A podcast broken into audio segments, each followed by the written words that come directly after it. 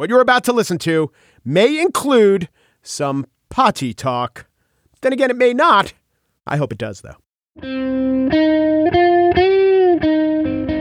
It's Wednesday, October 2nd, 2019. From Slate, it's The Gist. I'm Mike Pesca. In a stunning turn of events in federal court today, under intense questioning by government lawyers, a swamp broke down and admitted it had buried the bodies of numerous endangered species. Okay, that didn't happen, but Rudy Giuliani would like to wish it into being because in an exchange with the Atlantic's Elaina Plott, this happened.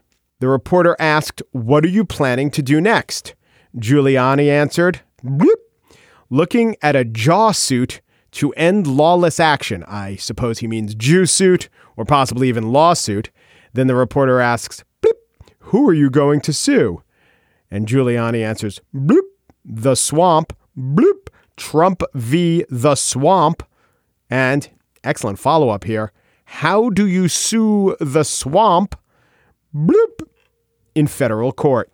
Ah, common mistake. She wasn't asking for the jurisdiction, but the legal strategy. I mean, do you serve the swamp with papers by renting a fan boat and dropping the documents in the wet part? You have hereby been swampined. And a federal suit. I mean, I guess that works against, say, the Everglades or the Okefenokee, actual national parks. But what about Delaware's Great Cypress Swamp? It's purely a state matter.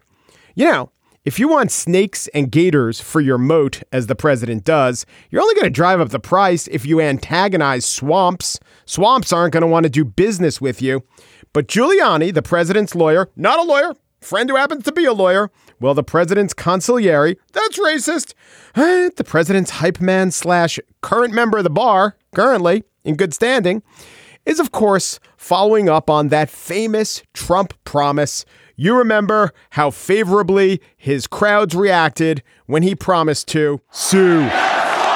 Sue.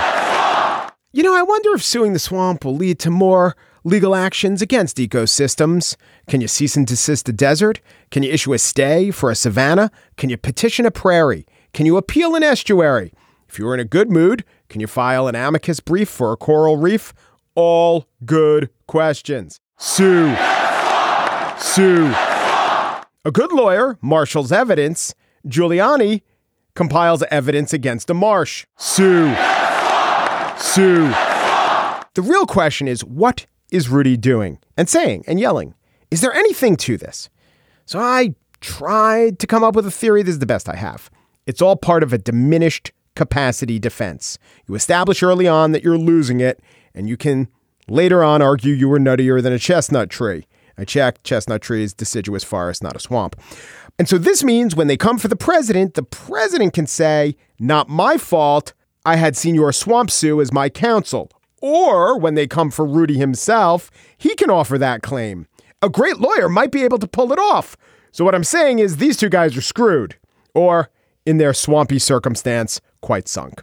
On the show today, I spiel about the ridiculous, also ridiculous, but actually shocking and quite horrible assertions coming out of the president's mouth, and I offer a remedy or at least a punishment.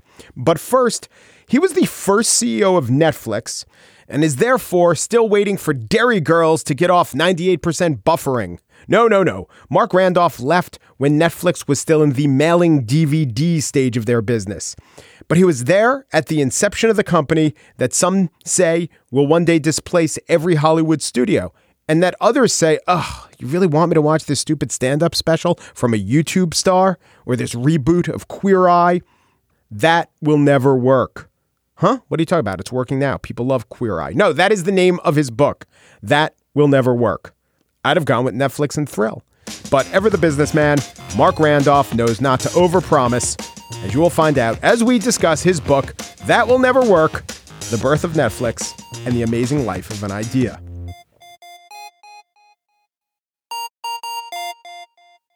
So one day in, I don't know, the late 90s, Reed Hastings returned a video to Blockbuster, and it was a 40 something dollar late fee. Good movie, Apollo 13.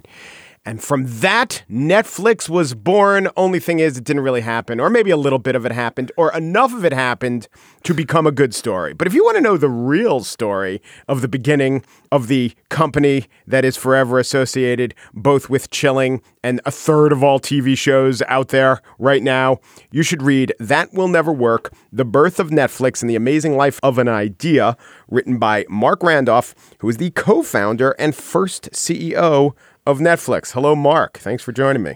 My pleasure, Mike. Great to be with you. So, when he told you, when you first got the inkling of the foundation myth, how'd you react? It's a good story. Yeah. You know, I, I went, wow, that actually is pretty good. You know, people people always want those revelation stories, that kind of moment it becomes clear. And I think anyone who has started something knows what happens when someone asks, "How did it start?" and you launch into this long story and their eyes glaze over. And so you look for a shortcut. And that was a good one. Yeah, it's the biopic seminal moment. And up until recently, it was de rigueur in every biopic to have, you know, the young Ray Charles looks out the window and his eyesight is faded, but he hears the music and bang, from there, a musician, a musical god was born. The same with uh, Reed and the un. Was it that it was late or not rewound or a little bit of both? Or did that change in the telling? I think it was it was the combination of the two. It was just general frustration, and you know there probably was a, a, late fee on a movie, so it's not like this didn't happen. Right. It's just that it was just one component in a long saga. You know, I think people people kind of imagine that Netflix somehow sprung fully formed into this multinational streaming giant. Yeah. But you know, we went 10 years shipping DVDs before we streamed the first one. And before we even shipped a DVD, you know, Reed and I were hashing around crazy ideas like custom baseball bats and personalized shampoo and Well, you weren't really batting around those ideas. You were coming up with them and he was dismissing them. He'd think about them for a good 30 seconds, right? On your uh, car rides, but then he was he would always dismiss them. Yeah, we, at the time we were carpooling back and forth to a job we both worked at together, and uh, both of us knew we were going to get fired because we had sold a company.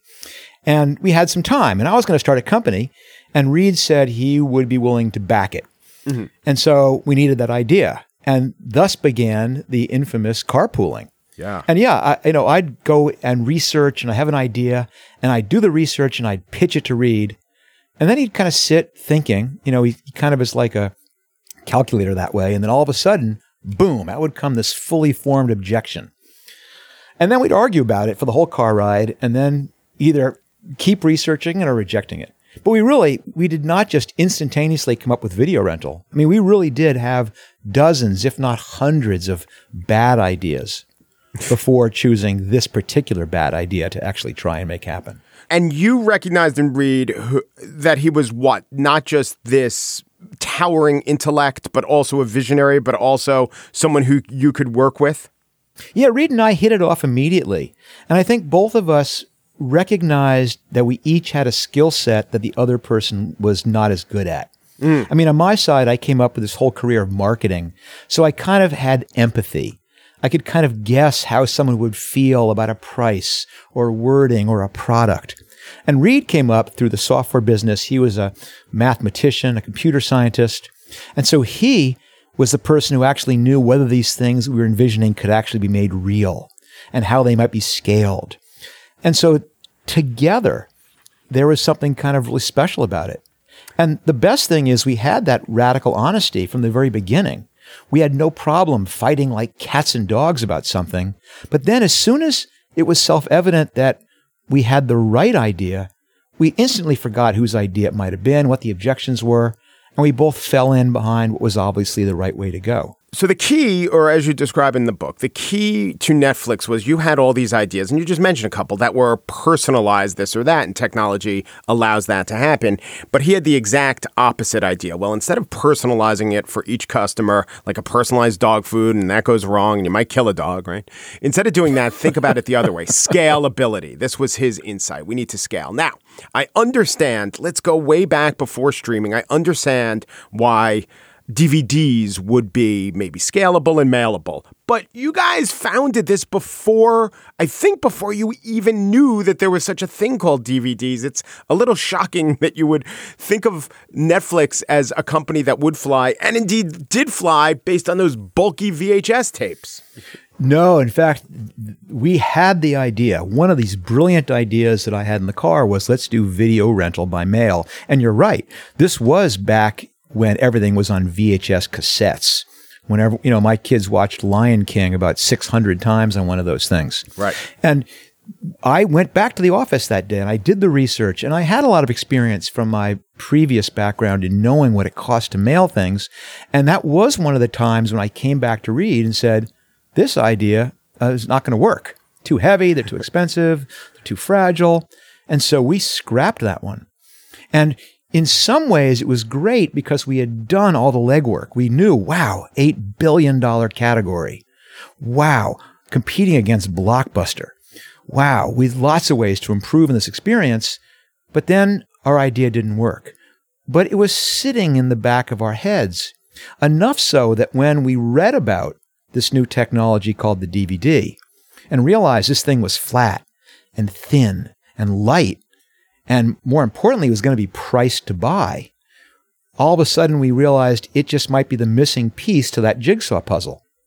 And that's what led us to say, wow, if we can mail discs to people, this could totally transform that old idea. Yeah. And that led to that moment where we then got in the car and drove back down to Santa Cruz where we lived. And I went to the used record store and bought the used music CD and then put it in the little gift envelope like a greeting card goes in and we mailed that disc to Reed's house. But that was, and when it got to his house, you know, unbroken in 24 hours for a first class stamp, it wasn't this brand new idea. It was the missing piece to an old one. And what was that? Pat, Patsy Cline's greatest hits or something? yeah. I wish I had it still. So DVDs made Netflix, allowed Netflix to exist. But to some extent, did Netflix make the DVD? Ooh, that's a great question. Um, I'm gonna I'm gonna immodestly say no. Mm-hmm. Um, we certainly helped kickstart the DVD. I mean, there was this classic chicken and egg problem that both of us face, both meaning Netflix and the DVD industry, is that we were trying to start a company doing DVD rental by mail when I think at the time there was 70,000 DVD players. And this isn't in, with 100 million households in the United Yeah, States. yeah. So fraction. And the DVD industry had the exact same problem. They were trying to sell DVD players, but not a single video store was carrying DVDs. And so we kind of were there for each other. So for us, it solved the problem that, oh, and then what I'm talking about, of course, is that we did this promotion where we put a coupon in the DVD player boxes that said, hey, buy this player, get three free DVD rentals from Netflix. And so it solved their problem that if someone bought the uh, player, they had a place to get DVDs. But it solved our problem, which was if you, um, well, how do we find a DVD owner? Yeah. And we got them right at the point of sale. And that really, that really saved our ass. Except And- that there was that one guy who was like gaming the system, and apparently, you th- either this guy's buying thousands of DVD players, or he's just ripping off uh, our our giveaway. Yeah, some of the stories in the book about people taking advantage of us are priceless, and that that was a great scam. Go- Going in, basically realizing that even though we were requiring a serial number in order to get this promotion, and it was like ten free DVDs, and then stupidly we didn't realize that the serial number is printed on the outside of the box, and this guy was going into uh, the, st- the stores and writing down serial number after serial number. And all of a sudden we notice, holy shit, this, this, someone's, someone must be really into DVD players because they're ordering hundreds of DVDs from us. And and back then, the DVD. I mean, when DVD started, there were. You're right. Only 300 or so titles available. By the time you launched, there were 800 possible DVDs to order, but a bunch of these were like not real movies. They were just I don't know some weirdo documentary that some guy decided to press onto a disc. Come on, you uh, confess you were ordering the marching band uh, DVDs, weren't Oh you? yeah, sure. USC Yeah. marching band, home theater, absolutely. Yeah, awesome. Yeah. Yeah, basically, I think the sta- the the the, uh, the philosophy of the studios was let's just throw a whole bunch of shit at the wall and see what sticks. yeah. Uh, and it was a it was a classic era. Let's put it that way. So you stayed. So Reed becomes uh, CEO, or you become co-CEOs based on one of his very Vulcan moments where he uses radical honesty and just tells you, "You can't cut it alone. Uh, I'm coming in." Is that? Yeah, you know, and he, he you know he, he kind of cracked. It was like ten o'clock at night or something, or eight at night, and he cracks the door, and he you know delivers those words that no one likes to hear, which is like the Marc, we have to talk. Uh, and and of course he was rightly concerned. We had just kind of done our pitches for the Series B, and it was pretty clear that we were in trouble. And at first, I thought he was going to fire me or something, mm-hmm. or and I wasn't even sure how he could do that. It was my company, but then all of a sudden I realized that's not what was happening at all. That he was proposing we do it together, and oh, that was certainly a better outcome. But it was still really difficult because I had had this dream of starting and running and making successful this company. Mm-hmm. And then as I kind of went home that night and chewed over what Reed had said with my wife, I, I was kind of realizing I had to split these things. That on one hand, if I wanted to run it myself, well, that was one thing. But if the more important thing was making the company successful, I kind of really owed it to people to do everything I could to do that, even if it meant letting go of that other piece of it. So, you know, I'm not saying it was easy because it was emotionally really hard. But I realized I had to do this for my employees. I had to do it for my investors. I had to do it for the customers. And funny, looking back on it now, I mean, history certainly shows that was a pretty good call. So the Netflix you left was on its way to becoming the Netflix of today, but today Netflix is arguably the most powerful movie studio in Hollywood. They are in and to some extent dominate the content game. Would was would your skill set have lent itself to that? I didn't start Netflix because I'm a movie guy. I am, if there was a blue collar, white collar in moviedom, I'm a blue collar. I love watching them. My tastes are pedestrian. I couldn't tell you who Jean Luc Godard is, or even if what nationality he is, or even if I'm pronouncing it right. But I know George Lucas. Um, so, in other words, um, probably not. The other flaw that I have is I'm a Hollywood groupie. I mean, I'm the person who, whenever they're down in LA, I'm the person going, "Oh my God, was that Jennifer Aniston?" It's like I'm just, I'm like a star. I'm like a star chaser. So Yeah. I would have been terrible at that job. And what have you uh, what have you been doing post Netflix in the last fifteen or so years? You know, it, I was lucky, and then I figured out pretty early, you know, two important things about myself. One is what I'm good at, and the other one is what I really like doing. And both of those are around early stage companies. I really, really love the unique problem solving that comes from a really early startup. And here's Marc being somewhat immodest. I'm mm-hmm. actually pretty good at it. And once we had the IPO, once we could attract this world class talent, once we had the resources, Netflix wasn't really a startup anymore. And I kind of realized that my heart wasn't in it the same way. I mean, I still loved it like you'd love a, love a kid, but I, it wasn't the same thing. And so since leaving Netflix, I've actually gotten an amazing opportunity to help other people get their startups going. And uh, so now I do get to get that same thrill I was describing before, where I do get to come in and sit around a table with super smart people solving really interesting problems. And even better, I get to go home at five o'clock now. So it's really, I mean, it's it's spectacular. Great, great, great. I'm luckiest guy you'll ever meet. Marc Randolph is co founder and first CEO of Netflix. His new book is That Will Never Work The Birth of Netflix and the Amazing Life of an Idea. Thank you so much, Marc. It's been a pleasure, Mike. Thank you. And now the spiel. the president says a lot of hyperbolic, insensitive, and of course, untruthful things. So it's difficult to always register the proper level of shock and concern when he says something anew that deserves our shock and concern. I understand. It's a useful defense, and to tune him out or to downplay the seriousness of everything he says, it's just a means of functioning in the world, or, if you will, practicing self care. Today, in a press conference next to the president of Finland, Trump lashed out at Democratic representative and head of the Intelligence Committee, Adam Schiff, calling him Shifty Schiff. That is in the category of stupid, childish taunt beneath the dignity of the office, but still best to ignore. But Representative Schiff earlier today in a press conference made a very good point about a serious charge that the president had been lobbing at the whistleblower. The president wants to make this all about the whistleblower and suggest people that come forward with evidence of his wrongdoing are somehow treasonous uh, and should be treated as traitors and spies. Um, this is a blatant effort to intimidate witnesses.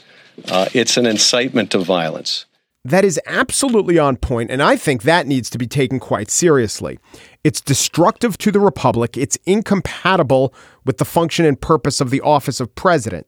And now let's also consider the president's words about Adam Schiff himself. He should resign from office in disgrace and frankly, they should look at him for treason because he is. And just in case you thought the word treasonous was ill considered or blurted out in anger or in some ways a word that Trump would want to take back, that was not the only time in the same answer that he said the same thing. It should be criminal, it should be treasonous. He made it up, every word of it, made up. Again, this is behavior incompatible with the function and purpose of the office. And I use that phrase advisedly because that is one recognized definition of an impeachable offense. I believe that the two publicly expressed sentiments that I just played belong in whatever articles of impeachment are used against President Trump. And there's precedent to this. Andrew Johnson was impeached, impeached by the House on 11 charges, the 10th of which was publicly running down Congress via slanderous statements. It's uh, 1860s language, but here's the 10th article. The president has been, quote, unmindful of the high duties of his high office and the dignity and properties thereof, and of the harmony and courtesies which ought to exist and be maintained between the executive and legislative branches of the government of the United States, designing and intending to set aside the rightful authorities and power of Congress he did attempt to bring into disgrace, ridicule, hatred, contempt, and reproach the Congress of the United States and the several branches thereof to impair and destroy the regard and respect of all the good people of the United States for Congress and the legislative power thereof, which all officers of the government ought inviolably to preserve and maintain, and to excite the odium and resentment of all good people of the United States against Congress. Trump did that. Trump did exactly that. Update the language a little bit or don't. Odium. That's what went on. The article laid out the specific quotes that President Johnson said, which were, I have to say, gentler than anything Trump has said about treason and the whistleblower and Schiff. In fact, I've been researching it, and I think this president alleging that a high ranking political opponent, a duly elected political opponent, should be tried for a crime punishable by death may very well be the most undemocratic, irresponsible, destructive thing any president has ever said. Now, it is said that Andrew Jackson, Trump hero, once remarked, quote, my only regrets are that I never shot Henry Clay or hanged John C. Calhoun, which, as a quote, has all the hallmarks of a, a quip that has been massaged along by history. But I looked into it, and uh, it, it does seem that Jackson said something like this about Calhoun. This is from the 1860, and Calhoun was his original vice president, by the way. This is from the 1860 work, The Life of Andrew Jackson. Quote, in his last sickness, he declared that, in reflecting upon his administration, he chiefly regretted that he had not John C. Calhoun executed for treason. My country, said the general, meaning Jackson, would have sustained me in the act, and his fate would have been a warning to traitors in all time to come. That very same 1860 book regarded his sentiment towards Clay as one of more uh, regret that the two weren't closer. The major point, though, is that Jackson said this when he was out of office, in his last sickness, infirm, in debt. He never talked like that. As fiery as he was, he never talked like that while president. Elected officials over the years have ripped into presidents. Franklin Pierce was called the pimp of the White House. Sounds like a great idea for a book series. And Truman said, quote, Richard Nixon is a no good lying bastard. He can lie out of both sides of his mouth at the same time. And if he ever caught himself telling the truth, he'd lie just to keep his hand in. But two things about that. One, Nixon was a liar. And two, Truman, like Jackson, was far removed from the White House at this point. In fact, Nixon was asked about some of Truman's insults during one of his televised debates with Kennedy in 1960, and he said this We all have tempers. I have one. I'm sure Senator Kennedy has one. But when a man's president of the United States or a former president, he has an obligation not to lose his temper in public. Great advice from the Yorba Linda Loam. And that's being offered right to our current president, who will not hear the advice and should be impeached as a result of it. So the Ukrainian dealings deserve impeachment, and so do these sentiments, meaning today the president engaged in impeachable acts. In fact, at a larger press conference, he was given a second chance to contextualize the charges of treason. But when asked about his prior description of Schiff as treasonous, Trump not only stood by it, but went to extra lengths to take away any future defense of, oh, that's puffery or oh, that's usual political rhetoric. Trump's main goal in discussing the charge of treason when asked about it was to underline that he really, really meant it. Treason is punishable by death, but it is Trump who, in his own case, is issuing more and more rope.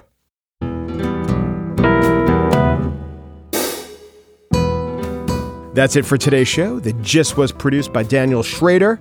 He has never Netflixed and chilled, but he has offered to Roku and get to know you. Christina DeJosa also helped in producing The Gist.